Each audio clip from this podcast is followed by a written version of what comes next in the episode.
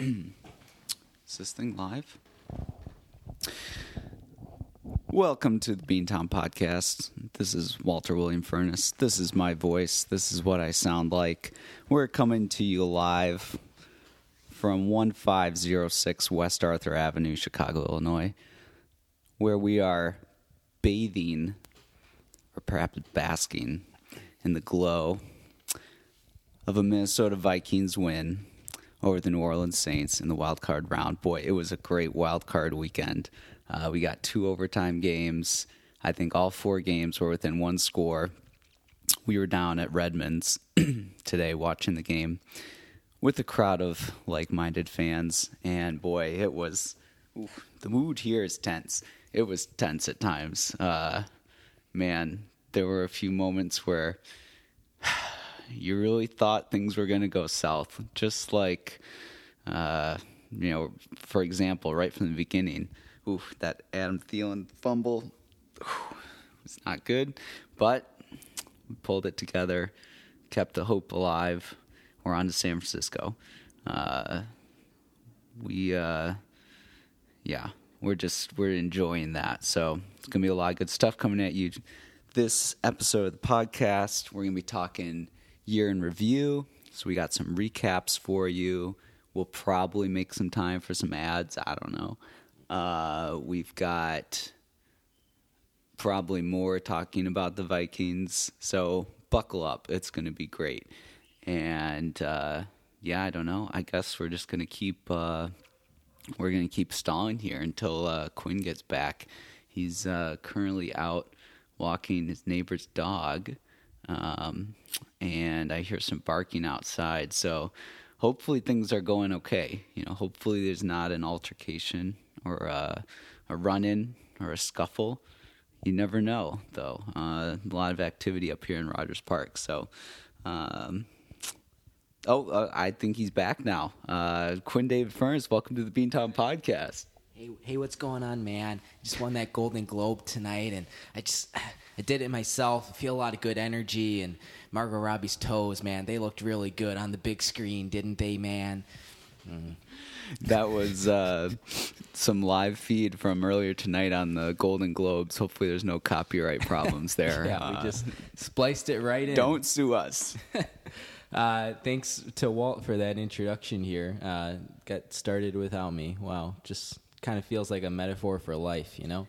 It's like that. We were playing uh, Catan uh, when I was at my parents' house last week or the week before, and it was one of those games where, you know, I'm fighting hard, scrapping hard to get that fifth point, and all of a sudden I look down at the board and I'm uh, clear cut last place. So, yeah, Catan, Catan is one of those games that I enjoy, and I've been playing it for you know ten years, whatever, and I feel like I figured it out. But my win percentage is uh, pretty awful when it comes to that game. I I don't know.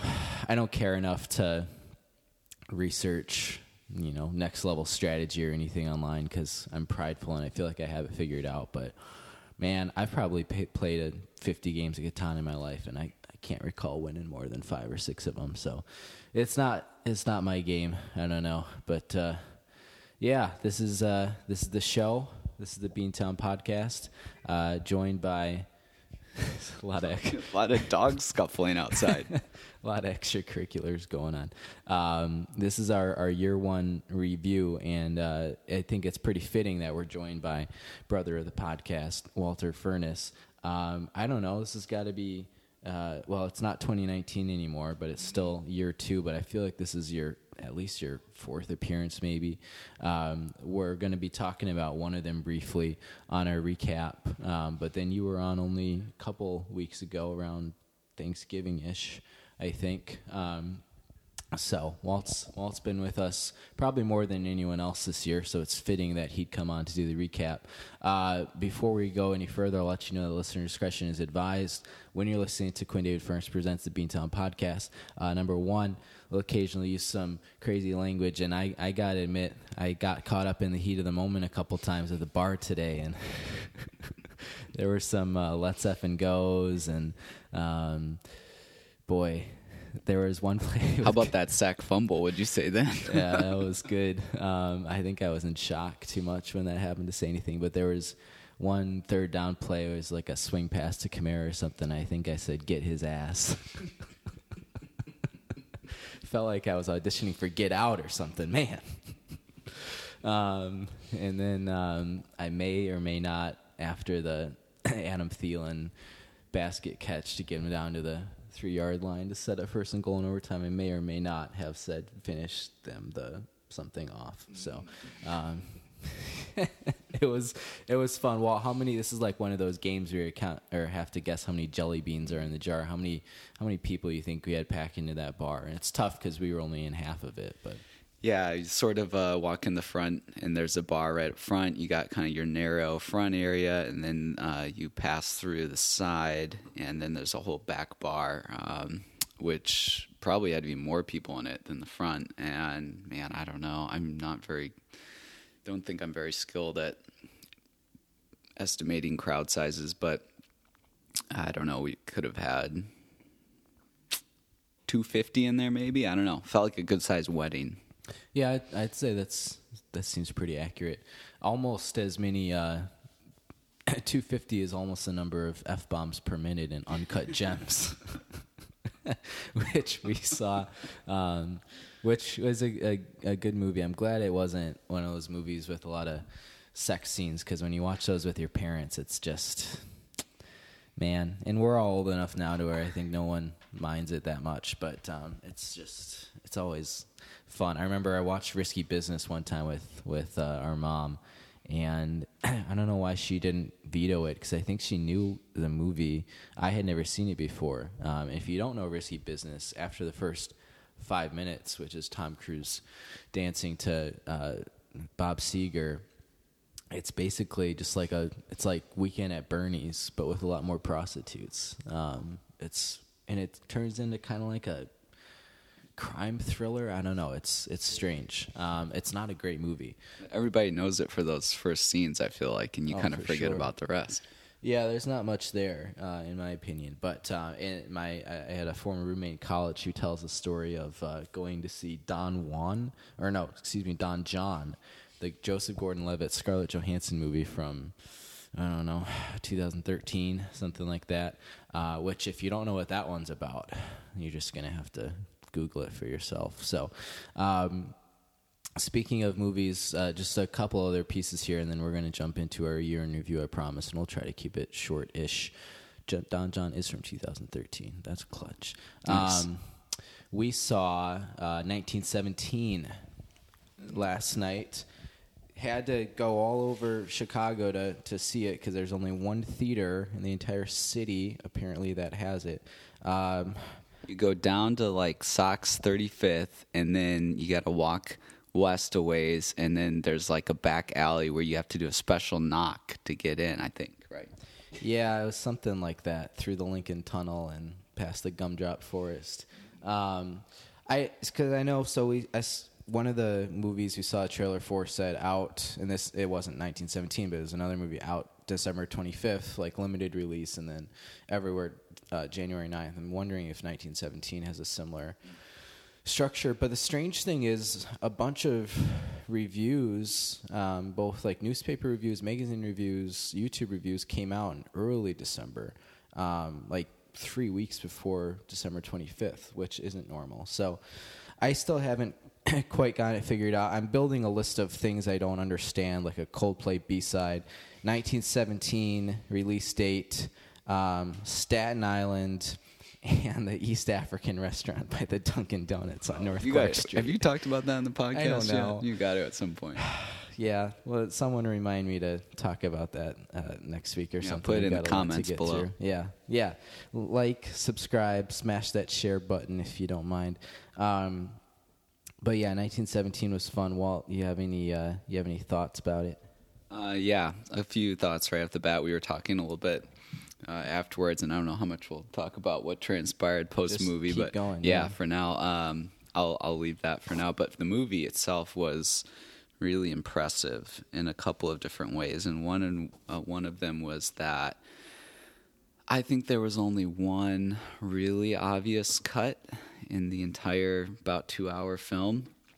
Uh, I imagine there were a few other places where, if I were directing it, not that I ever would be, I would probably put in a cut. Um, but suffice it to say, the scenes were really long between cuts, and the way the camera kind of continuously moved, and the the sort of um, really long stretches of both dialogue, but also just um, sort of affect and mannerisms that these two lead actors, George McKay and like Charles Dean something, can't remember the other guy's name, but uh, these two guys had to handle, and then of course all of the supporting cast around them was really impressive. So long stretches of really good acting, the the set design incredible.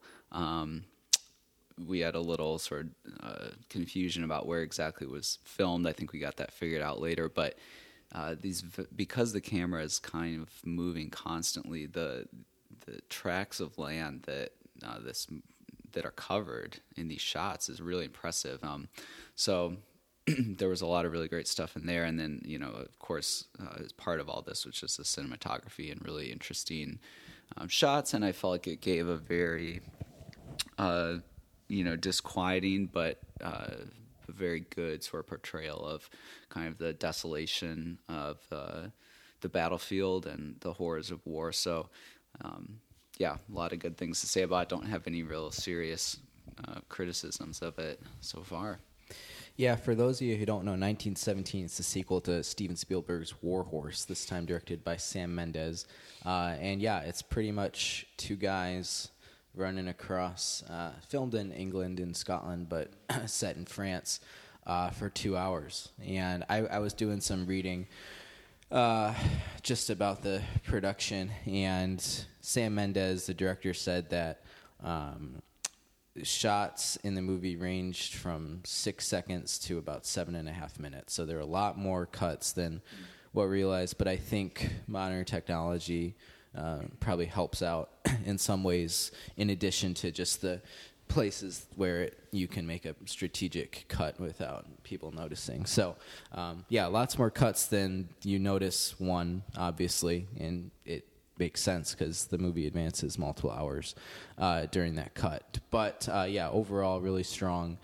Uh, definitely go see it when you get the chance. You know, you might have to drive across a few states to get to a theater that has it, but uh, it's uh, may or may not be worth it depending on gas prices in your local area afterwards, uh, so we were actually watching the film with uh, a couple friends, my buddy Matt McIntyre, and then uh, host of the Local Gold podcast, Tarek Shahada, and he'll come up in our uh, year review in just a second here. But um, I don't know. I don't even really know how to how to comprehend this. I feel like a Saints fan talking about the game today. uh, we never did turn on that, that New Orleans radio afterwards. That would no, have been fun. Maybe we can do that after this. Fun. So so we're you know there's four of us. We're having two separate conversations, and I think uh, you and Tarek are just standing there. We're we're at you know right at the exit. Probably gonna leave in a couple minutes, or at least make plans for what we're about to do. And this uh, African American gentleman, who I would pin at around thirty something, somewhere in his thirties, um, comes up, and I don't even the whole interaction because it was just so like nothing I'd ever done before. Uh, I don't even remember how the conversation started. Um, he said kind of bizarre. He made a comment something about, about like Vikings hat, I think. Yeah, and also he was like pointing at our shoes or something, but I didn't understand what yeah. he was asking us. The only thing odder than that uh, was the 7-Eleven cashier today. What did he say? What's your profession? Yeah. And I was What's like, "What? What do you mean?" Like, and and he's like, no, what's your profession? I was like, well, I work at a law school. and we just we were having two separate conversations man. We haven't looked it up yet but apparently it's a quote from 300 yeah he was like you know from 300 and we are like ah, i was like man, you know, you know that movie's like 16 years old bro. Um, the only thing i know from 300 is when he says this is sparta gerard butler and he kicks him into the pit or whatever. Um, that's 300 right yeah, I I think so. Um, I never actually saw it. So, and I know they're very different, but I sometimes I get 300 in Sparta just con, con, conjumbled in my head. Wait, I don't think you can pick up the sink. We're all Very over the place right now. I active tonight. apologize, but my sink is crazy. Um, yeah, Sparta is the Brad Pitt Orlando Bloom movie. I think. Um, Oh, wait, are you thinking of the uh, of Troy? Troy is what I'm yeah, thinking. Sorry, I don't. not Sparta. There isn't one called Sparta, right? Not yet. Yeah, not yet. There will be. Um, yeah, Troy. Apologies. Um, I get Troy and 300 mixed up. I know they're different. And 300 it looks. It's a very distinct visual look. Um, is that directed by who's the guy that did like the new Batman movie or like the Superman movie? Um, the the one where it Zack has. Snyder. I think he did 300. Oh, okay. I didn't know that. Anyways, do you want to pick up the story regarding this uh, young African American gentleman? who, uh, I'll up? try. Uh, so yeah, he he made his intentions somewhat clear after the first few seconds that he he was kind of you know talking fairly quickly in a very kind of loquacious manner. So he he slipped in. I heard him slip in something about how you know he wanted uh, he was going to do something for us, and that you know basically like he would welcome slash ask for donations. But he sort of then he he proceeded to ask about our favorite rappers. And he before we could even answer he said say someone old school. Um, and I think I ended up saying that I, I like Chance. I wasn't really sure how to answer, but uh, then he he I don't know he not sure if he even got a response from anyone else. He launched into this lengthy, can only describe it as lengthy. You reminded me of the first half of 1917. No cuts. no cuts. Yeah, he went for about probably seven, eight minutes without a cut. Um, Oh, more than that, I think. well, I mean, in total, longer maybe, but a couple times. So he starts rapping, and uh, you know, I don't think either of us are well positioned to accurately judge the quality of uh, someone freestyling, but. You know, he, he kept going. He made there were a lot of cultural references packed in. It kind of felt like uh, you know, American Pie or something. They're just coming at you so fast. And the Don McLean song I'm talking about, uh, they're coming at you so fast you can't really process everything. Um, and then after a while, he kind of stopped and like turned his back to us, walked away a few yep. steps. Then, after a pause, came back. I think the walk away happened twice total. At least, yeah. Um, so you put those all together, about twelve ish, maybe plus minutes later, uh, we finally pretty much had to say like, "Hey man, thanks, that was awesome. Like we're uh, we actually got to get going." Mm. At this point, Matt had already left. Yeah, our one friend just we didn't see him again. He was gone. yeah, he was. I don't know. He was in the bathroom or standing off to the side or something when this started, so he didn't get kind of like caught in the the circle of eye contact. So. Um, anyway, yeah, eventually kind of had to just, uh, you know, let him know that we appreciate it, but we are on our way, and a couple of us, you know, found a little bit of change for him. But uh, yeah, he was just. Well, the thing that how would you killed me describe was you got you, you know you paid him a little bit, and I. At Tarek was generous with what he gave, and I didn't have any small bills, and I just. Eh. Um, plus, I, I don't know. I feel kind of bad, but also like didn't ask for this and I didn't want it either. Um, the thing was, uh, they gave him a, a couple donations, and then he went for another five minutes or so. We we thought we were good to go, but um, yeah, it was. Uh, I don't know if he had any sort of mental anything, um, but so I'm not gonna disparage him in any way. But it was just, it was a just lot. unexpected. In the- in a lobby. I didn't see Yeah, that in the coming. lobby of a AMC in River East. Yeah, just, and there were a bunch of people there, and somebody found us. I don't know. Yeah, I don't. Mm, that Vikings hat. Um, well, this this weekend there were a lot of uh, you know comments between the Vikings hat and then uh, we decked out in gear today when we went to Redmond's. Lent Walt uh, a sweater which looked like uh, Boo from Monsters Inc. wearing that thing. Pretty man. accurate. and I wore uh, I wore a purple suit with a vest and a, uh yellow slash gold tie uh, and my Vikings hat. And uh, yeah, got a lot of comments, mostly positive ones. Although I think there was an fu from somebody driving on Clark. Yeah, they had their window down and were like, "F you Vikings" or something. like, well, you lost, so Yeah, I don't really, I don't really know other than if you were a Saints fan, like if there's anybody else out there who was like, oh man, man, the Vikings won.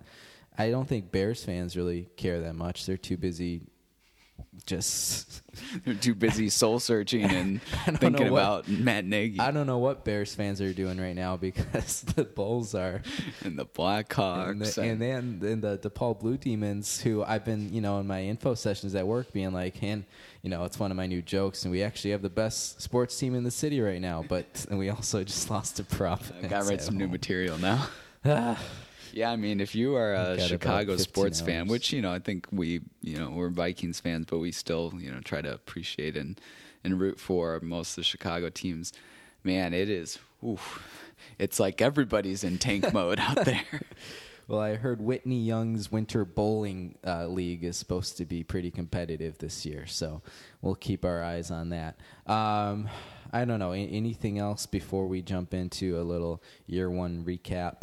Twenty-one minutes Um, into the show. Yeah, man, crazy time flies. Uh, that pretty much sums up the last decade, but We haven't started that part yet. Uh, well, you know, I thought I'd tease it a little bit.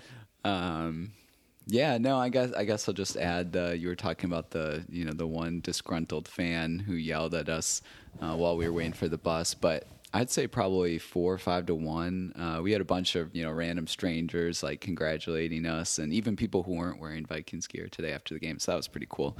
Um, you know, makes you feel like, hey, maybe not everybody's just trying to root for everyone else to lose. So that was nice. Um, and what else? Yeah, I don't know. We this probably isn't even worth mentioning, but a couple nights ago we played some trivia. Uh, I was just going to mention something from that. yeah, it it was tough, but uh, I mean, there were just two of us, just myself and Quinn. We put up a respectable showing, I think, but it was uh, very challenging. There were a couple of rounds that we kind of zeroed on, and that just wasn't wasn't going to cut it. Um, yeah, what are your You know that recollections? song, Just the Two of Us? I don't remember who did it originally, but Will Smith did a famous cover. Mm. Just the two of us. And the lady comes in. Just, just the two of us. It sounds familiar, but I don't know honestly. Um, well, I what I was going to say about trivia is I thought I'd try something fun on this episode. Um, and what I'm going to do is give you the very last question Ooh, yeah. of trivia, and then I'll reveal the answer at the end. I like it. I you like have it. two choices. You can listen to the whole thing. It's by Grover Washington Jr. What a straight G. Um, you can either listen uh, to the whole podcast and you know you'll get the answer at the end or you can google it right when i say it. But uh, you know instant gratification's not not all it used to be. Um, okay here's the question and hopefully i word it correctly. Uh, in the 2010 so this is movies that came out from 2010 through the end of 2019 which i does 1917 count? We don't really know.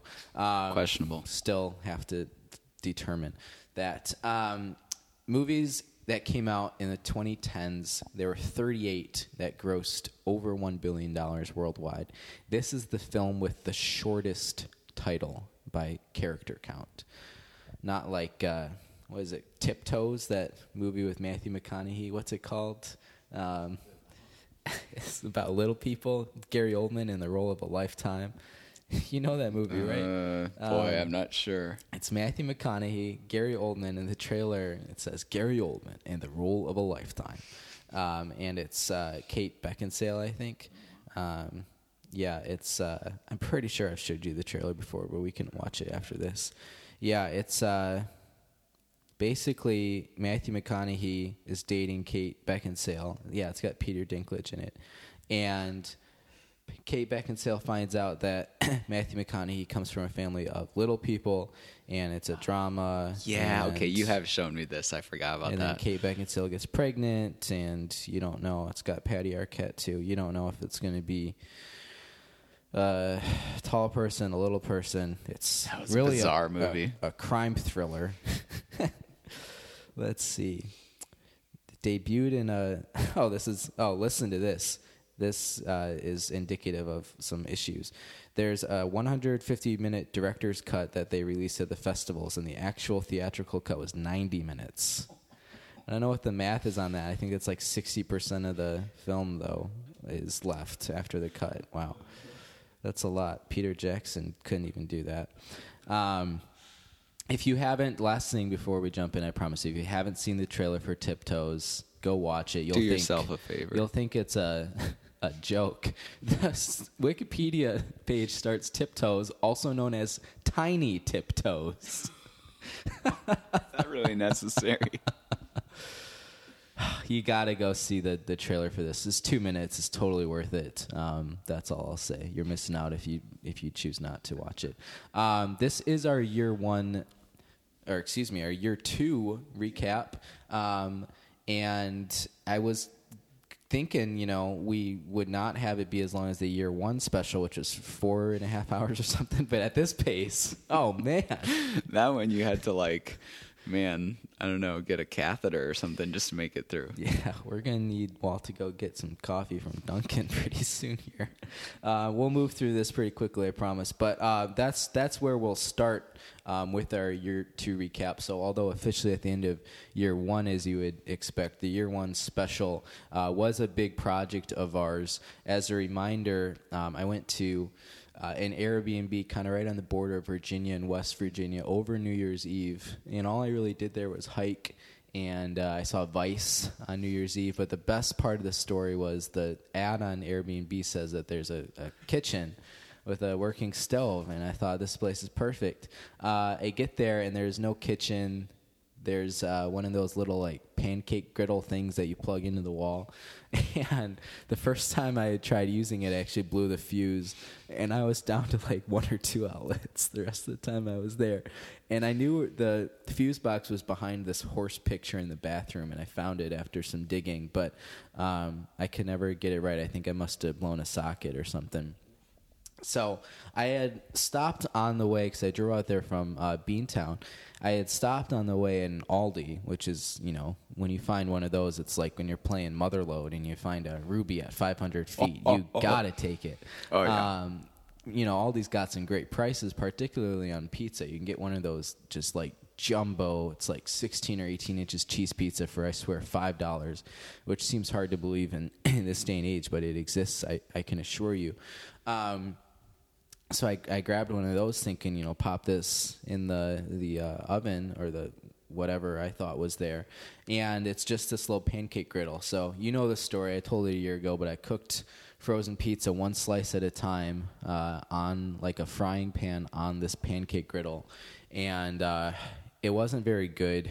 It kind of like curls up at both ends, the crust and then the tip, and the bottom is really hot, but the top isn't really cooked and it was just one of those things where you're eating it and you're like this is this is awful but this is what i have for myself. So um, but while we were doing that we we edited the the year one special potentially the last great feat of my macbook pro which we're recording on right now. Uh, and it's actually been as uh, 2019 was actually really good. You know we did the surgery on christmas day and then edited the year one special which was at times extremely painful. Um, but this year it's been good. It's kind of just like a glorified Netflix watcher at this point and streamer of sports. But uh, yeah, she's doing all right. Better than my work computer, which crapped out right before Christmas break, and tentatively we have it back now. But uh, rambling a lot. The year one special, four and a half hours. What I like about it is it's all time stamped. So you go into the comments, you find the things you like, skip over the things you don't like,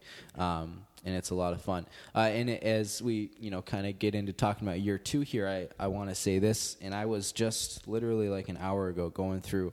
Um, not listening to episodes, but reading episode titles and descriptions to find some of the things I want to highlight in this recap. And you know, I think I felt at times like year two is just really awful, especially compared to year one. And I felt uninspired at times and uh, you know played like Kirk Cousins on Monday Night Football sometimes. But you know, going back through the the recap, it's you know I I still feel like it's not as good as year one, but it's just, it's different, and there uh, you know were still lots of fun moments and lots of things that I had forgotten about.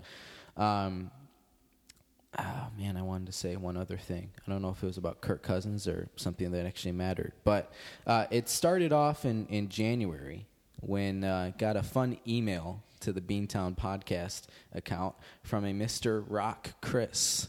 You may remember this story. Your classic Nigerian guy Uh, I don't know if he claimed to be a prince or whatever, but I had a sneaking suspicion that this was Chris Rock's code name. We never did receive any confirmation on that, but uh, we went back and forth with Rock Chris uh, through many emails, and I uh, pulled a little. Uh, I don't know what's a good phrase for when you pull a switcheroo. Yeah, that's a tough one. I know. I know what you want to say. I think, but you kind of turned the tables on him, and it was like, gave the gander a goose. you know, okay, I'll I'll throw it out. There's some here's some easy bait for uh, all the white people listening to this podcast. Um, which is everybody. yeah, uh, you know, Buttigieg over here with African Americans. Um, you know, in the office, the marijuana episode where Dwight's, you know, all uptight about finding the joint in the parking lot. He conducts this investigation throughout the office. Abby's already finishing my sentence here, I'm sure. Uh, you know, Jim kind of turns the tables on him and, and tries to is a memory convince. loss drug. Yeah, exactly. So you know exactly how much pot did you smoke, Dwight? No, you said I'd be conducting the interview when I got in here. Yeah, that's the one. So that was what it was like. I feel like. Oh, how the turntables! Not from that episode, but uh, basically, I was looking to set up a. a pre- I don't remember what the metal was, but some sort of precious metals or minerals mine near State College, Pennsylvania, which was closer to where I was living at the time. And I just needed some funds for kind of the initial investment. And Mr. Rock Chris was not happy with this. Um, we exchanged maybe one or two emails after that. Eventually, he ghosted me. So it ended up like most of my relationships in life. Yeah. Cue the sad Too sound. bad. Yeah, Wah, yeah. wah, wah, we don't have the sound effects yet, but yeah, Hey, they were playing that at the bar. you could uh-huh. always add that in in post. I could. I won't, but I could. How about the first down sound? Mm. Low quality. That's all right. Um, next, uh, and this was our second annual, and we're gearing up for our third annual here, our Pledge Drive Telethon fundraiser. Uh, this was exciting. We decided to turn February, instead of just having one episode be kind of the episode, we decided to turn February into Pledge Drive fundraiser month. And I think we hit our goal of something like $220 uh, before the month even started, perhaps. Um, it was wild. Uh, but that was really exciting and really encouraging. Uh, we're going to do that again this year. We're going to introduce some new uh, donor incentives. And uh, I think the one that everybody wants is where I ship you a, an autographed picture of my. Well, maybe they don't want it, but I send it to them anyways. There's a distinction. Uh, and we got a new picture uh, this year. Last year was a cowboy. If you have one on your fridge right now, uh, give it a little wave. There's a camera in there, and uh, it's been watching you all year. so we got another one of those coming to you, and the ta- the camera has better tech as well. So that's exciting for everyone. Uh, but with with that, uh, whatever two two ten two twenty whatever it was, we launched beantownpodcast.com, which was a, a big get for us. And uh, we'll have some announcements about that uh, coming up in February, Pledge Drive Month. Uh, the best thing, I think, was that we launched the Beantown blog, which was still was it's still going uh, an amalgamation of a lot of different things you got some movie reviews on there you got some kind of beantown throwbacks we told the parking girl story but in writing for the first ever time. Uh, and then just some weird things as well like plus ones at weddings and uh, surprise parties hurt people. Although walt had a surprise party this year and i don't think anybody significant was left out. Um, Hope not. that's always the i think when you have an so planet it's a little bit better than just a friend planet because if the you know the so it has a pretty typically has a pretty good sense especially for you guys been dating for like 17 years or whatever have a pretty good sense of who the friends are across the board whereas one friend uh, might not know who all the friends are because i certainly don't know who all of my friends friends are. And i don't think that's a very normal thing anyways um, but look, look ahead, or look. We will be looking forward, excuse me, to the uh, third annual Pledge Drive Telethon fundraiser, and as uh, promised, we'll be doing it over video, which is exciting. And thanks to a suggestion from brothers of the podcast, Walt and Jack, uh, we're probably going to get a rotary phone for that episode Oh yeah. which is really exciting. We've never had anyone uh, call in live, but I think this is going to be the year. Uh, we got to find a way to live stream it, which is probably why they haven't called in yet. I get like two calls a year, so the the statistical odds of it happening during that half hour are well, we'll do the calculations later. Um, we did our first ever state of the podcast 2019. Well, it'll be the last time we did a State of the Podcast 2019. If we do it again, I was thinking about this the other day. Is there going to be a State of the Union this year? Because it's pretty early in the year, but Trump's also impeached, so I don't know. Because doesn't Nancy like get to decide a lot of Yeah, this, of the that? the speaker has to invite the president. I think technically to give the the State of the Union. I actually thought I heard something recently in the news that that she did extend that invitation again. He of course has to accept and all that, but we'll see. Yeah, it was interesting when that happened. I think State of the Union's on a Tuesday night typically, um, and when it came around this past year in 2019, um, I think I remember finding out about it on a Tuesday morning, the Tuesday morning of the State of the Union speech, and I had not made any prior plans to record a special of any kind. So um, I wrote a speech that ended up, I don't know, it's on YouTube. I think it's like 10 or 12 minutes. Uh, and then, uh, you know, dolled up my kitchen and uh, gave the state of the podcast speech with some inspirational, uh, freedom inspired music in the background, which was exciting. Uh, I'll also mention this isn't specific to the podcast, but speaking of recording yourself in your kitchen, that Oscars monologue last year was a whole lot of fun. Um, people have asked, and you know, whenever someone says people have asked or said, that means no one has actually asked or said, um, if I'm going to do that again this year.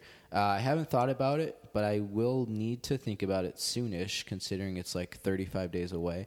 Um, so I don't know. We'll see. Um, it was a lot of fun last year. I actually wrote the jokes mostly while I was running, uh, and I haven't thought of any yet. But I'm sure I, I'm sure I could get a solid 30 seconds of material if I just sat down and started talking about it. Uh, but but on in that vein, speaking of the Oscars, we brought on our Oscars specialist Ryan Austin English. He kicked our asses in predictions again. I don't know what the final tally was. I think he finished at 18 or 19, something like that, out of 24 and he's always a lot of fun to have on. And we'll talk about Ryan uh, at the end of this show again when we get around to the end of 2019. Uh, we also brought on friend of the pod, friend of the podcast Matt Fiedler for the second straight year, although he comes on all the time. He is our tax expert, our tax specialist. This year, we talked about the top 10 things the IRS doesn't want you to know. And uh, we never actually talked about that. It was just a catchy title. Well, now you got this year's planned out. I guess.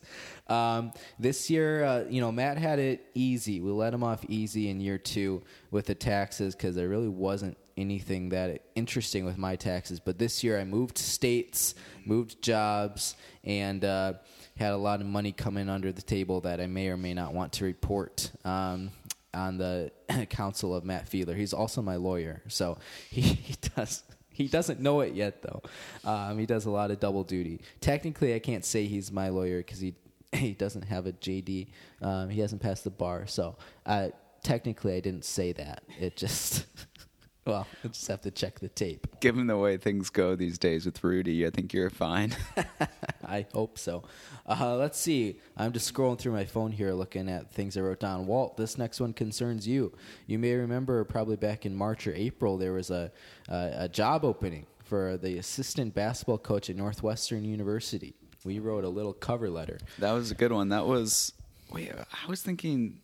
Was that when we were in New York? I thought we wrote that no, when we were in New. No, no, okay. that was in uh, Baltimore. Okay. Oh, that's right. That was when I was visiting in uh, Baltimore. I had a conference in D.C. and I came by the weekend uh, for the weekend. So yeah, that was great. Uh, man, you, you ever think about putting that out there on the Beantown oh, that's on blog? the blog. I think. Oh, okay. Right on. Um, I'm pretty sure it is. If not, we'll we'll publish it. But um, yeah, if if anyone's curious, because I don't know if I ever said one way or another, I did not send that to Jim Phillips. Um, you know, I just figure as an alum and someone who actually goes back there frequently, I didn't want to get banned from campus or anything. So, um, you know, that's something I think about. People who get uh, like kicked out slash banned from like baseball stadiums or something. You think those people go back? Because I feel like I would go back all the time and not really worry about it. I'm sure there's lots of belligerent people who uh, probably relish going back. Mm. I'd probably get one of those Mr. Potato Head disguises with the black mustache and the glasses, and yeah, that would Just be go all Gene Parmesan on them. hmm Little Martin Mull reference. The way the Northwestern men's basketball team is playing so far this year, I think you might want to send in your application. Holy cow. Jens Yeah. Notstead, if you're listening, please move back to Chicagoland. You could probably start. Yeah, I think he's out of NCAA eligible. Well, actually, I don't know how that works because you see people like playing grad school, so it might might have nothing to do with the degrees you've earned. Yeah, um, I, I will. I, yeah, I think you could. I'm not an expert on this. I feel like you could probably. Yeah, I think you could. You know, you'd have to enroll in some kind of program. There's probably, you know, Morty could probably work some Mm. Part-time magic classes. Exactly, and uh, man, yeah, I, I think as long as you haven't used it yet, it's it's still out there, kind of like a 529 plan. Yep.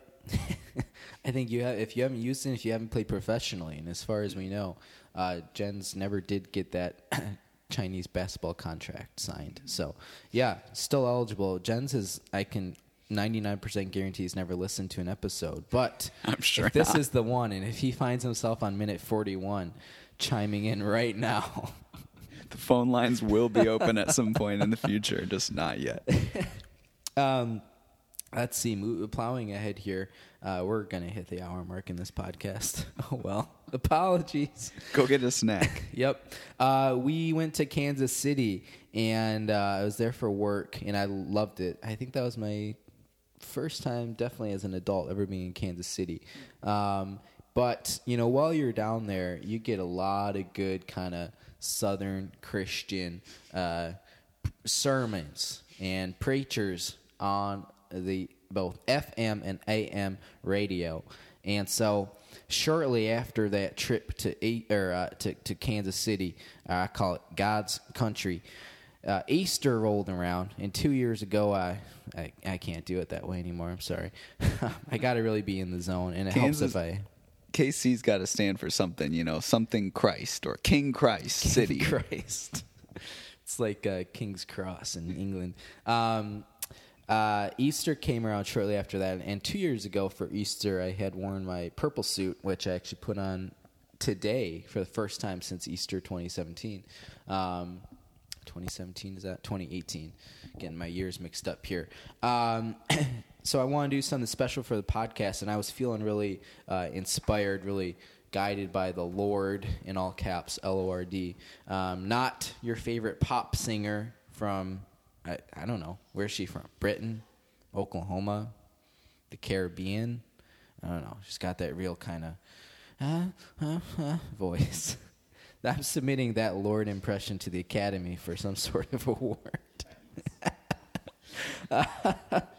uh, we gave a sermon which uh, I wrote myself. It was about half an hour long. It's the first ever sermon I've ever written.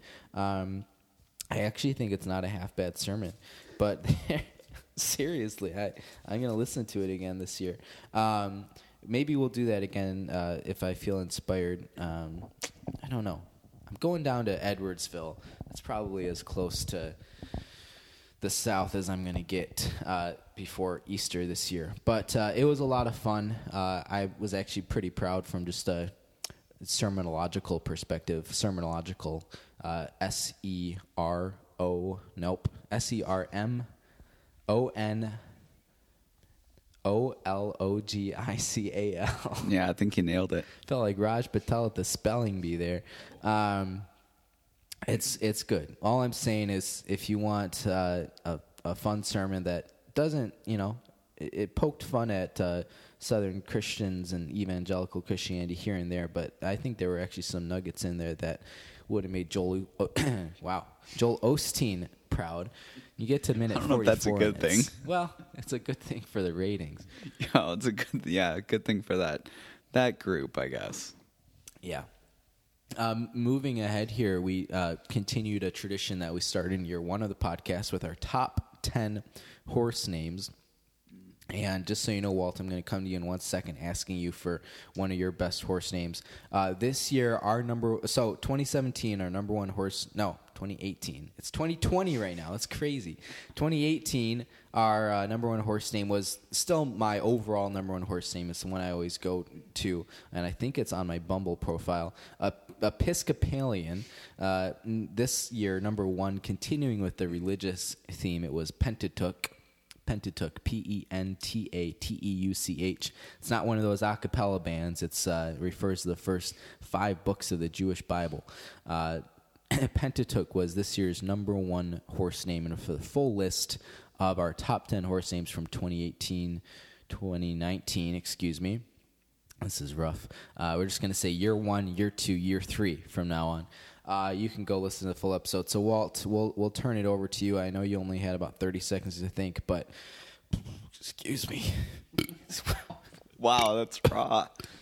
Mercy. There, there were some carnitas in there. Supper. uh, what what's uh what's what's a what are you thinking right now in terms of a top horse name? Mm, I feel like I'm in between a couple. You kind of got me on this one. Um, the first thing that came to my mind, which is admittedly not as original as I'd like it to be, was um, Equanimeous Valdes Scantling. Thought it was you know a nice little tribute to the Packers wide receivers, and also yeah. uh, sounds like it was uh, you know one time like an Iron Works mm, or something. Sure.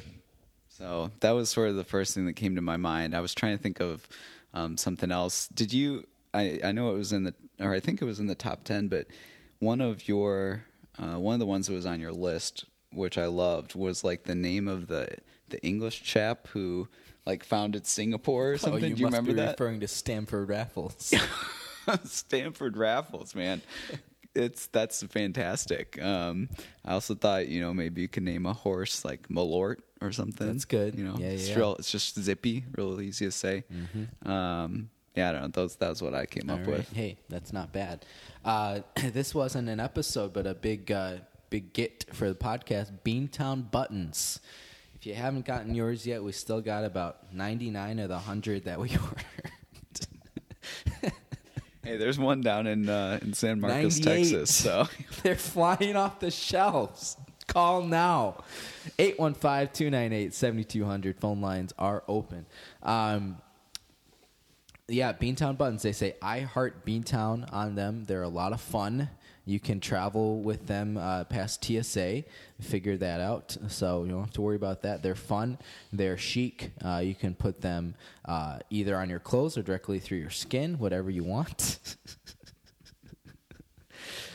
um, may or may not have tried that. It reminds me of the time. Quick aside, I promise this will be quick because we got so much to get through. Yeah, we've heard that one before. um, there was I don't think I've ever told the story on the podcast. There was a time growing up, I it, but it was it was kind of like Avengers Endgame or something. It's later in the stages of growing up. Um, I I was probably I don't know 14, 15, something like that, and. Uh, my my mom, who was on the podcast two weeks ago, thanks to Jane for coming on. We'll talk about that uh, at this rate in about four hours. Maybe we will hit the four hour mark. Uh, yikes! Um, I want, I'm trying to think what the longest podcast we've had is, other than that one. Probably around 100 minutes, something like that. Probably one of the Oscar specials. Um, damn, 24 categories. Uh, Mom had jammed the stapler, and it was a real heck of a jam. And I don't recall why, but I was being blamed for it. Um, one of those situations where I just have absolutely nothing to do with it. Um, it so I felt uh, kind of pressured to make it work because you know if you don't have your stapler you really can't function as a family. So i i was you know late at night sitting down in the schoolroom which was in our basement growing up and uh, just fiddling around with it and it was a real sticky jam. Uh, like you could buy at a you know produce section or something. Although if your jam's in the produce section you might want to check where it came from uh, and next thing I know, just moving more rapidly through the not so exciting story here, uh, I look down and there's a staple completely in my thumb, which didn't hurt when it went in, but it hurt like a banshee coming out. Um, all the way in? All the way in. Yep. Just There's no scarring or anything, but um, yeah, completely in. Reminded me of the scene in UHF when Michael Richards is going at the bad guys with a stapler gun. Um, I think I just pulled it out with my other hand, um, and I didn't waste any time. I was kind of freaked out, uh, and there was a little bit of blood, no, nothing crazy, and I didn't get tetanus, which was good. But um, yeah, first and uh, fingers crossed, last time I've ever stapled my thumb. Uh, it's pretty painful uh, coming out, and I think just the shock aspect of it was extreme too for for a little 15 year old Quinn. Yeah, Uh, facing your own mortality like that can be pretty scary. Absolutely. We're getting, believe it or not, we're almost to the halfway point of year year two. Wow, that's exciting. Um, we'll try to move a little bit more quickly here. Uh, one of my favorite stories, and something that I'm, I'm glad I'm doing this. It's as much fun for me as it isn't for you. uh, something I had forgotten about was l- literally, I think either the night before or I don't remember exactly how it worked, but um, I had packed everything up and was, you know, moving across, you know, many, many states from the East Coast to Chicago. And so I'd eaten down pretty much everything in my apartment or packed up like dried goods that I was going to take with me. I had also, like a dummy, packed up all of my silverware. Um, and uh, that's strike one. So, you know, what's something you can make when you don't really have an, any ingredients, nothing fresh for sure. Uh, I decided to make crepes or little thin pancakes, and uh, I said, okay. There's one thing that I really need to go to the grocery store to get because you really can't do it without it. I needed to get some butter.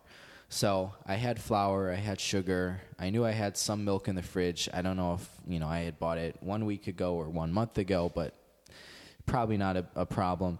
And uh, I think I had a couple eggs left too. So I'm at the grocery store, and I don't want to buy a full, you know, four sticks thing uh, because although it's a great Led Zeppelin song, it's not what I needed at this point in my cooking journey.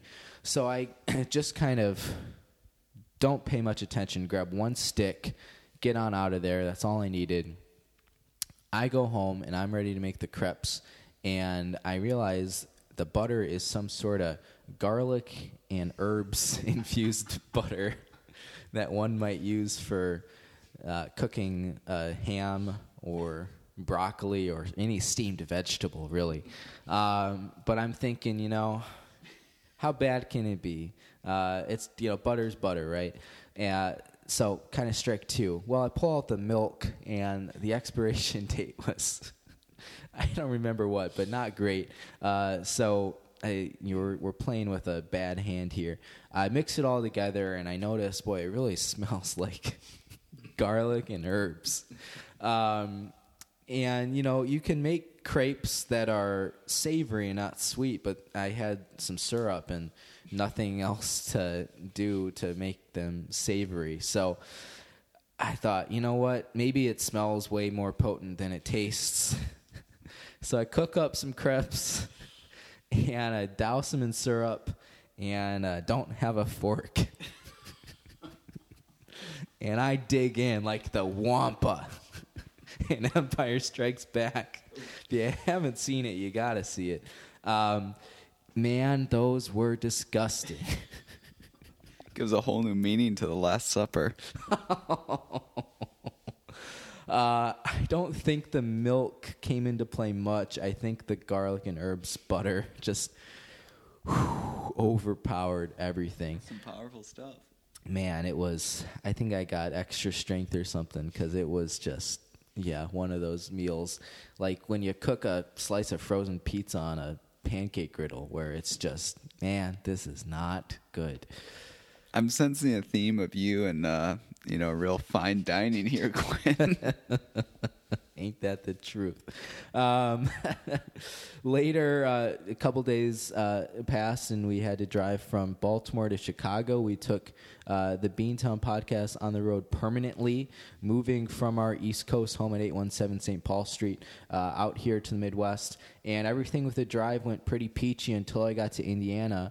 Um, it was probably about 11 a.m. at this point, and uh, Queen came on the radio, uh, Bohemian Rhapsody to be sp- specific. And you'll recall a, a, section in the middle of that song uh, when Brian May really gets it going with the guitar, and it's da da da da da da da da da da da da. It's a great time to headbang, which is what I was doing as I was driving the U-Haul truck, and on I uh, what was I I ninety something like that eighty eight I don't know um, on Indiana or in Indiana ninety or ninety four one of those two.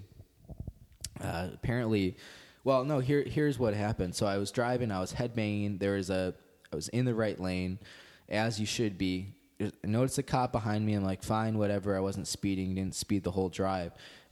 the cop pulls up to me in the left. I'm still headbanging and. Uh, was almost all the way past me. You know, like you're watching the Daytona 500, the guy almost clears him, but then uh, he pulls all the way back, pulls back behind me. So I knew something was up at this point, but I was feeling confident in myself because I wasn't doing anything wrong, and uh, pulls me over. Two guys come over to my right side window, and they're like.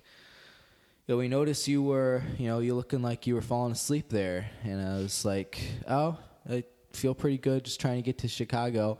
And like, where are you coming from? It's like Baltimore. They were like, oh, have you watched The Wire? I was like, uh, season one.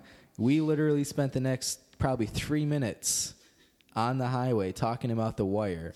Um, and uh, I just really wanted to go because I was tired and I was close to, to Chicago. But talked to two cops in Indiana about The Wire, and they love it they said, "Hey Quinn, you gotta you gotta keep going." Season two, I haven't yet gotten there yet, um, but uh, for those Indiana State troopers out there listening, I promise I will.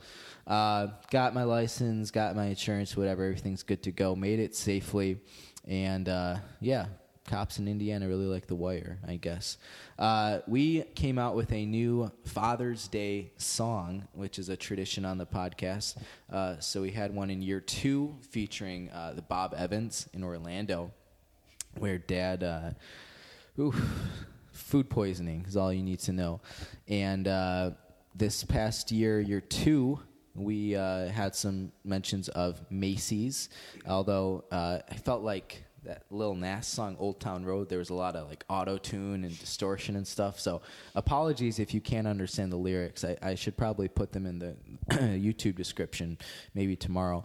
But uh, we had a fun one there, just me and the guitar. Uh, so look out for another Father's Day song this uh, what is that second Sunday of June, something like that. Yeah, I think so. Um, a little bit after that was the NBA draft and I was, you know, having one of those weeks. I, I had about 51 weeks slash episodes like that this year where I really didn't know what to talk about. Um, and it was getting late in the day, and uh, I asked my friend John Paul Pandowski, who's been on the podcast before, if he wanted to come on. Um, and uh, he said sure. So we got together uh, an apartment down on Addison Street in Chicago, and we were watching the NBA draft together. And neither one of us really know anything about the NBA, but John Paul knows a lot less than I do about the NBA, which should uh, tell you something about his knowledge. So we had John Paul Pandowski go through the first seven picks of the NBA draft, give us his profile, strengths, weaknesses, what he liked about him, what he didn't like about him. Uh, and if you didn't catch the episode, I, I do recommend, uh, in particular, going back and listening to this one because John Paul is just a very funny person uh, in general. And when you get him talking about hoops, uh, whew, there's no telling what's going to happen. Shortly after that, I promised you we'd go fast, and we are.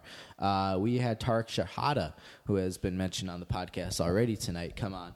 Uh, he hosts the Local Glow podcast, and I think we found him uh, a new guest with that young uh, man, that young rapper uh, who came on. I kept waiting for, for him to say, uh, you, you know those super hot fire clips, but I'm not a rapper.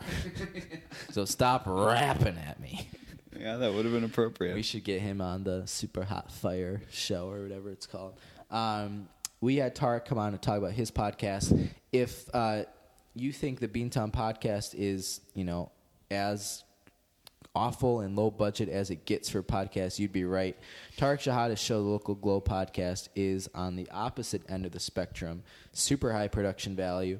Uh, unlike this show, Tarek takes a lot of pride in his show and uh, has some really interesting guests on as well. If you're interested in the kind of smaller scale Chicago arts scene, from things ranging from music to visual art to spoken word to rappers, you're you're gonna want to go check it out. Uh, they are, I don't know, hiatus isn't the right word right now. I don't know if they officially finished season two, but uh, yeah, go check it out. Uh, maybe the most famous story from year two of the podcast. I got catfished. First time, I think, ever. Uh, so I'll give you a quick recap of the story. I downloaded a new dating app because it was, well, banned from Tinder.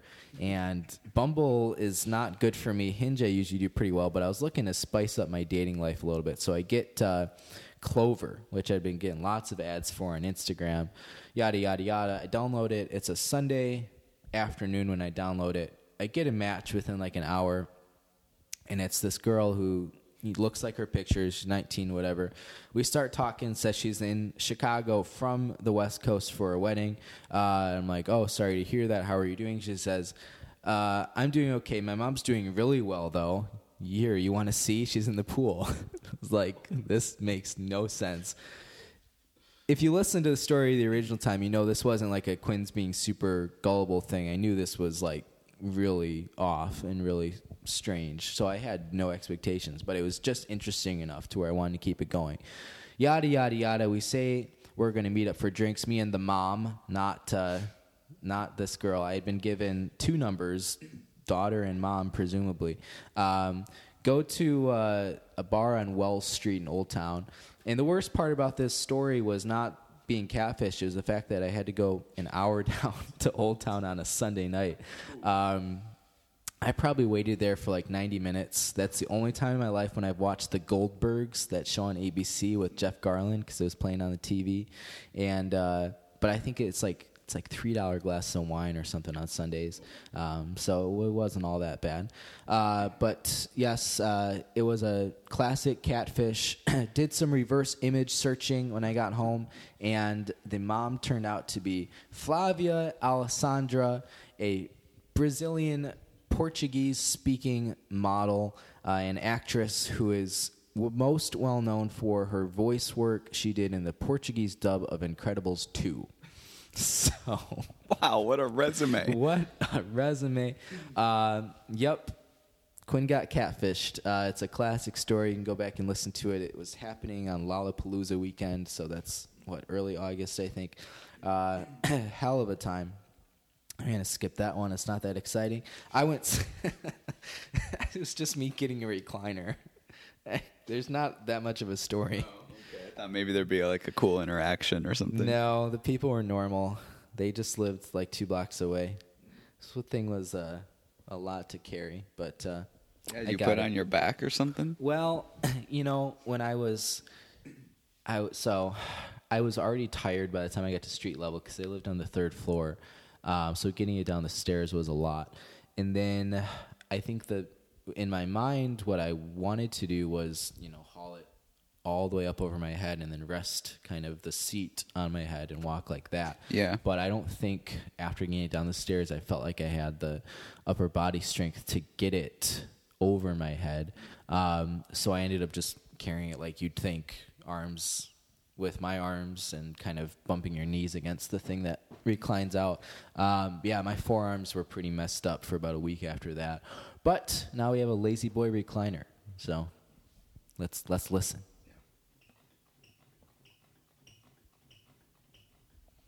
That would be good for reclining. Yeah, lazy boy sales are going up 100%. Um, let's see what else here. Oh, I went skydiving this fall. That was fun, and I threw Kudos. up. Wow. Oh, I didn't know that. Well, it had nothing to do with skydiving and everything to do with the car ride there. I went uh, with one of my friends who uh, works tech at DePaul and is a super nice guy. And this story and any of the subsequent stories, no indictment on him or his personal character, but uh, we went with him and two of his friends, three young uh, uh, Indian American gentlemen, and whew, the driving was tough. Don't want to stereotype, but No, two hours out to uh, Rochelle, Illinois. Rochelle, Rochelle, and uh, for some we for some reason we decided to. I think just to avoid the toll. I don't know. I would have happily paid it. We took like country roads, like the Lil Nas song, as opposed to I eighty eight, and we were just honestly, you would like get to a stop sign, stop, accelerate, 90 miles per hour. There's another stop sign in like five seconds, slow way down. Yeah, it's like a roller coaster ride for this second hour of that trip. Um, so we get to this skydiving place, and I run to the bathroom, and thank God the stall was uh, unoccupied, and I just let let loose. Um, what was wild was I hadn't eaten anything that day because I wasn't quite sure if I should or not. Um, and then the skydiving took a long time, and we didn't get back to Chicago till like 6 p.m. So um, that was rough. The worst is when you throw up and you can't really like clean your mouth after that. Um, so a uh, little bit, uh, well, it, it was it was fun, but there were some interesting moments as well. pay the price of a little bit of enamel off your teeth for that Mm. one, probably. Yeah, definitely. I had some coffee, which is really good for your enamel. So, coffee first. That's what I had. That's mostly what came out. That was a nice brownish color. Um, I spent. I was talking to Walt about this a couple hours ago. I spent, uh, unfortunately, about 48 hours in Cleveland.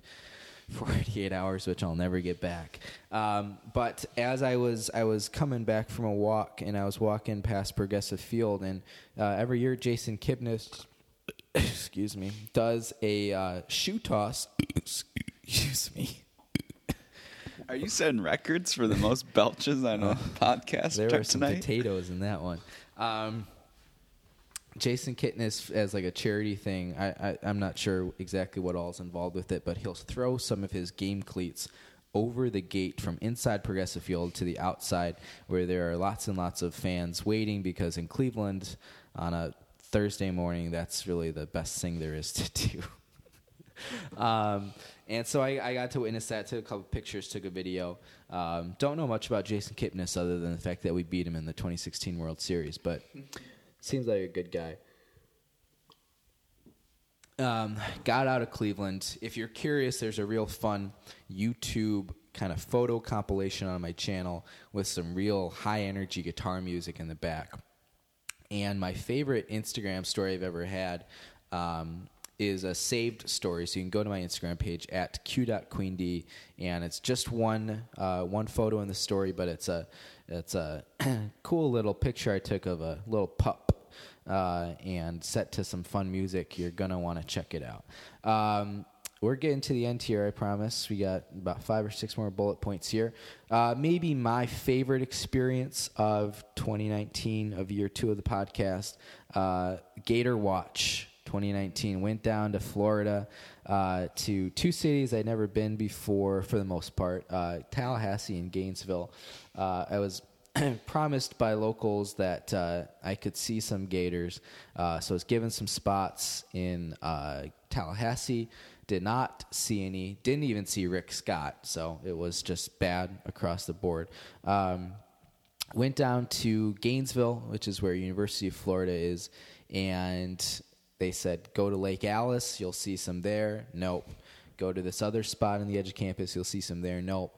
So eventually, I identify some wetlands about two or three miles south of downtown where I was staying. So I decided to take an afternoon, go run there. It was like 80 degrees. Uh, it was pretty hot, pretty sweaty, and I'm running all around these wetlands um, and just no gators. And I'm thinking, this is just, you know, why did I come here? Uh, I'm worthless. I can't do this anymore. Uh, eventually, towards the end of my time in the wetlands, I run into this park ranger who was a total honey. I mean, we're talking like 24, just graduated college, uh, works for the park service, uh, just a all around babe. And we were watching this turtle give. Uh, actually, the turtle hadn't given birth yet. It was digging a hole to give birth uh, into, reminiscent of the time I was born. But yeah, I just called St. Anthony's a hole. Um, like park ranger says, "Hey, have you seen the gator yet?" And my eyes, you know, perked up, my ears opened, and she's pointing over to this dam like half a mile away. Said, "Go over there, um, you'll find it." And I ran over there, saw the gator. You can also see it on our Instagram story. Some haters have tweeted out at us and said, "No, this is fake." It's not true, but I can assure you I did see the gator in all its glory. Had some fun kind of pond scum hanging out on its back, and he was just out there basking in the sun. Second time if you said basking today. Um, so that was Gator Watch. That was definitely the highlight of my time. But you didn't get a date Florida. out of it? Didn't get a date. Nope. I just I can't do long distance. Um, and also she was out of my league. It's like if we were in the same league, then I got relegated, then I got relegated again, and then I retired. That's kind of the difference between us. Oh well. Um, talked about this a little bit. And I won't spend much time talking about it, but I guess I'll I'll throw this uh, just out of curiosity to you, Walt. Uh, do you know if you ever been to Gate 35X at Reagan Airport in DC? Uh, pretty sure I haven't. In fact, I'm not even sure if I have ever been to Reagan. I've been to Dulles. Um, I've been to BWI.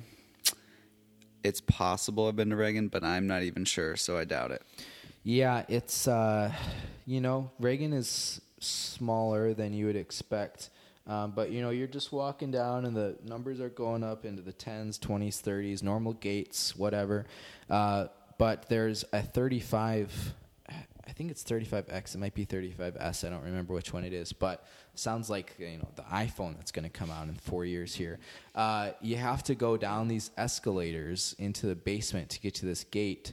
Uh, so I go down there. I'm not too worried about it. It's like Cleveland down there. It's just never seen the light of day, an absolute hellhole, like St. Anthony's Hospital or something.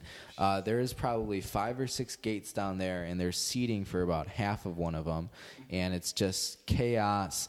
Um, you you have to get on a bus out of that gate to get to your plane, and I was held up for some reason. I don't remember why. They hadn't given one of those stupid things where you you buy it online, you book it online like normal, but you're not given a seat.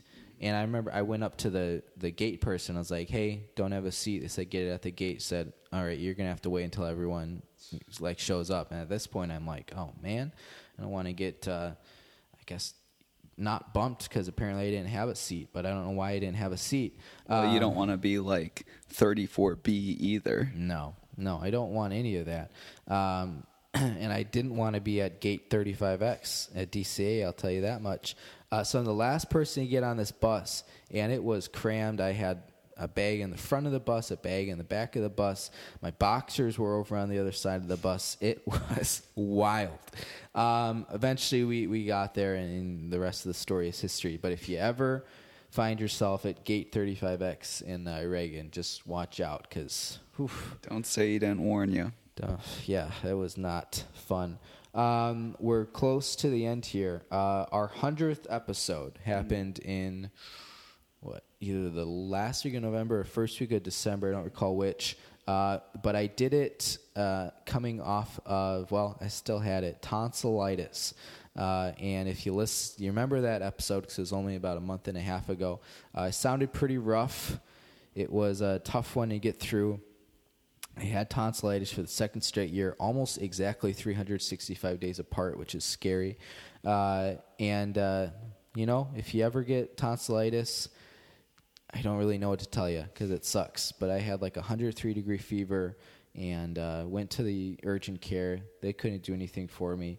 It was painful. Uh, the the short story is I was at work and uh, started to feel really feverish, but I had a focus group on snack foods that night for like 140, and I didn't want to let that slip. So I stuck around, did the focus group. It was my first ever focus group where we get to taste things, and when you got really bad tonsillitis and 104 degree fever and you're tasting spicy popcorn wow i'm a celebrity get me out of here uh, that was bad you know patti blagojevich was on that show hashtag free blagojevich Really? She was on that? Yeah Wow. she was you know like uh, america's first lady for a couple months there better than the one we have now um, Hey, be best. What did the back of her shirt case, her shirt say? I don't care. Do you?" yeah, or or, like yeah. I think it was. I don't really Just- care. Do you? But like, man, got us talking. I guess I don't know if that's the point. Uh, we did our home for the holidays part one episode uh, with some friends and guests of the podcast. Long overdue. Hadn't been on in a long time. Ryan. Austin English and Kristen English came on the podcast. That was really exciting to have them on. I can't really tell you what what we talked about because I don't remember, but it was like an hour long episode.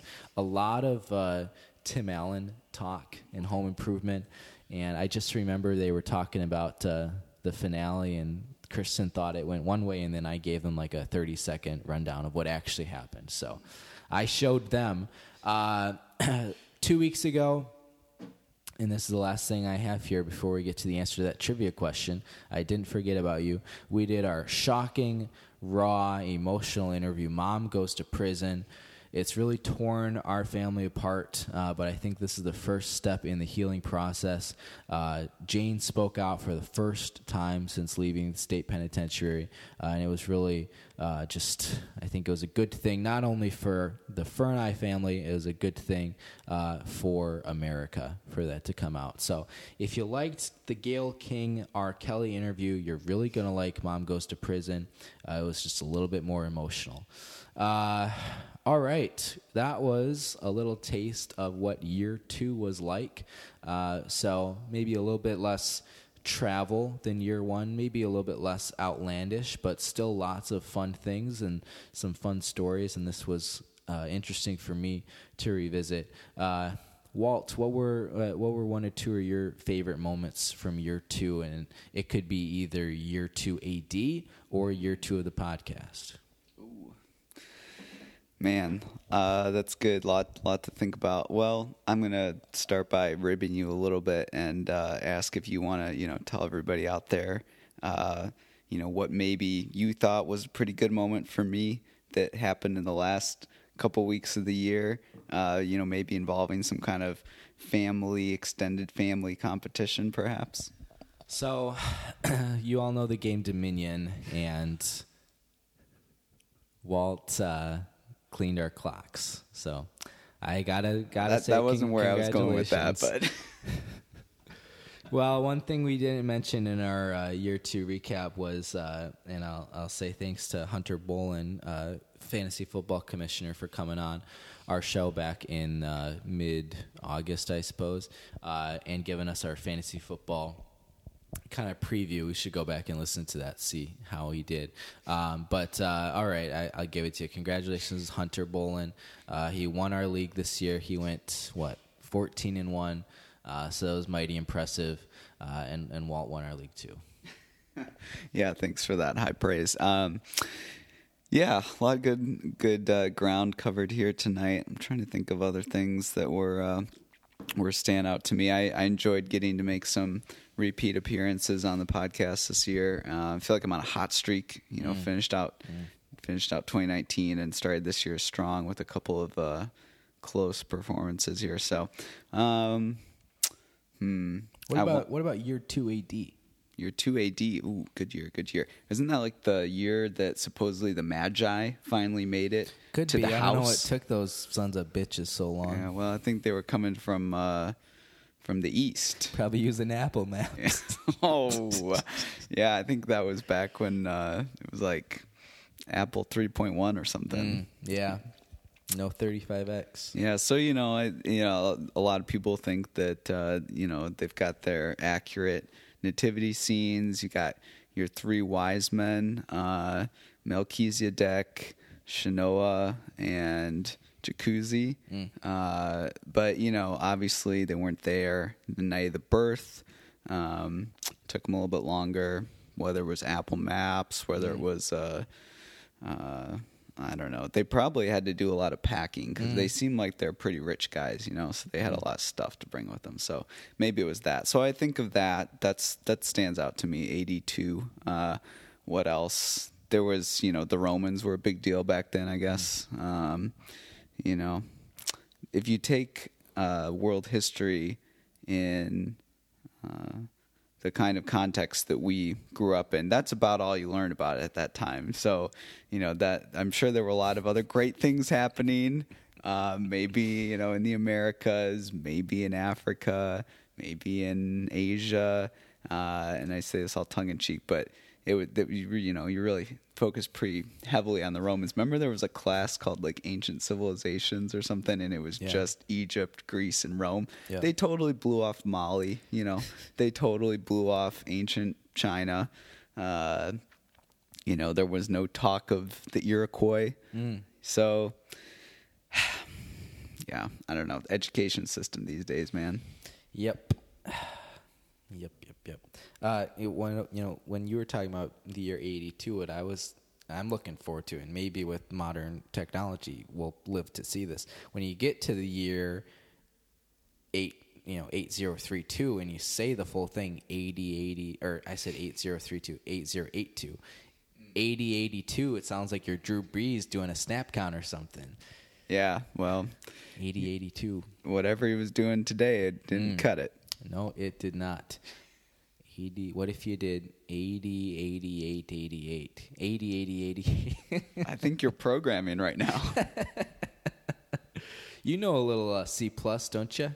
well, I took a C class at Rock Valley College back in the day. Um, I'll teach you everything you need to know. Yeah, well, it's sort of helped lay the groundwork a little bit because I later took a class in Python, which I've also forgotten most of. Um, I should remember more of that, but uh, yeah, it's just interesting stuff. I feel like it's something that I had spent a lot more time with to get really competent, but um, you know, it's a big part of it is just learning to think the way that computers think, so to speak, to kind of anthropomorphize them. Um, you know, it's different uh, than the way we tend to think usually as as humans. So, yeah, got to get your Spock on. I think.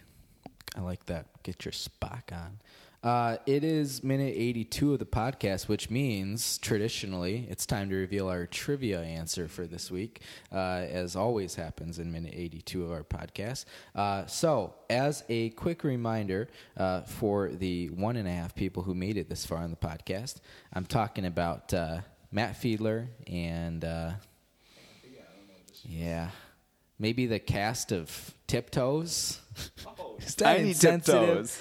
All right, let's let's get get with it here. No, it's all right. I'm making no money off of these ads. And I'm sorry if that's a surprise for people to hear after I've been reading them for like over a year, but I don't get paid. As Matt Kirby used to say, getting paid, getting laid. Neither of which is. Extremely ironic. Um, the, this uh, tonight's trivia question was um, it, from 2010 to 2019. There were 38 films released that grossed over one billion dollars. This one has the shortest name slash title by character count. All right, drum roll time. The answer is Joker, Mm, very recent. starring uh, that one guy from. Uh, Mark Wahlberg. No, it's got uh, his brother was in Indiana Jones and the Last Crusade. Um, well, River Phoenix's brother. So, Joker. Whatever his seen name is. Uh, Walt, you haven't seen it yet, so No, I would like to. you. I uh, yeah, d- don't spoil it, but I'll get around to it eventually. Just like all the other several thousand movies that I say that about. Probably my favorite movie with a uh, dancing montage on the stairs to a Gary Glitter song. Mm. That's good stuff. Um, any uh, parting thoughts here, uh, Walt? Uh, whether it be concerning the Red Sea or the Holy See or Anthony Hopkins. Whether you part your hair left or right Yeah. Uh, it- or your- center. We don't discriminate here at the Beantown could be Podcast. regarding partings or or not, but it's, the floor is yours. Well, thanks. Appreciate it. Quinn, thanks again for having me on. Uh, it was a pleasure, as always. And I feel like we had a pretty good time here, even though it uh, went uh, both about twice as long and three times as short as we thought it might. So uh, if you made it this far, click that subscribe button. And uh, because obviously you're the kind of person who wants this content delivered to you all the time. And Quinn comes out with a new episode every week. So, you know, just do it. We'll wait. Uh, but yeah, thanks everybody for listening. Um, I don't really have anything else to to plug except for go Vikes. Skull will be, be heading on to San Francisco. Um, I'm you know resting on my laurels right now from my Super Bowl victory in fantasy football. So so far, 2020 is off to a pretty good start. Yep, those uh, mock drafts are almost open, and uh, you're going to want to practice. And apparently, we're we're all taking Miles Sanders top five now. So That's what I've heard. I'm not convinced yet. Uh, well, you don't have to worry about that because you're not going to be picking top five. Um, okay, okay. Uh, thank you to Quentin Tarantino for coming on the podcast. Thank you to Walt for giving us that nice little introduction. Uh, that's just going to about uh, wrap it up for year two. If you've never listened to the song Wrap It Up, it's Elton John and George Michael, and uh, it's got some great falsetto. I'm reading Elton John's biography right now. Uh, it's called Me. Thank you to sister of the podcast, Abby Furness, for the Christmas gift. Uh, and I'm just glad I can say Christmas gift again. Um, from all of us here at Beantown Podcast Year 2, thanks for tuning in. We'll be coming at you next week uh, with our Year 3 debut. And uh, we'll be talking about, I don't know.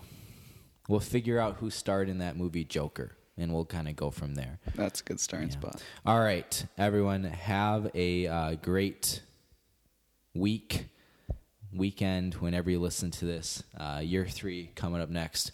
Well, check in. Well, well, check in on you. It's like those people who say milk versus milk. Milk. Milk. well, we will check in on you later.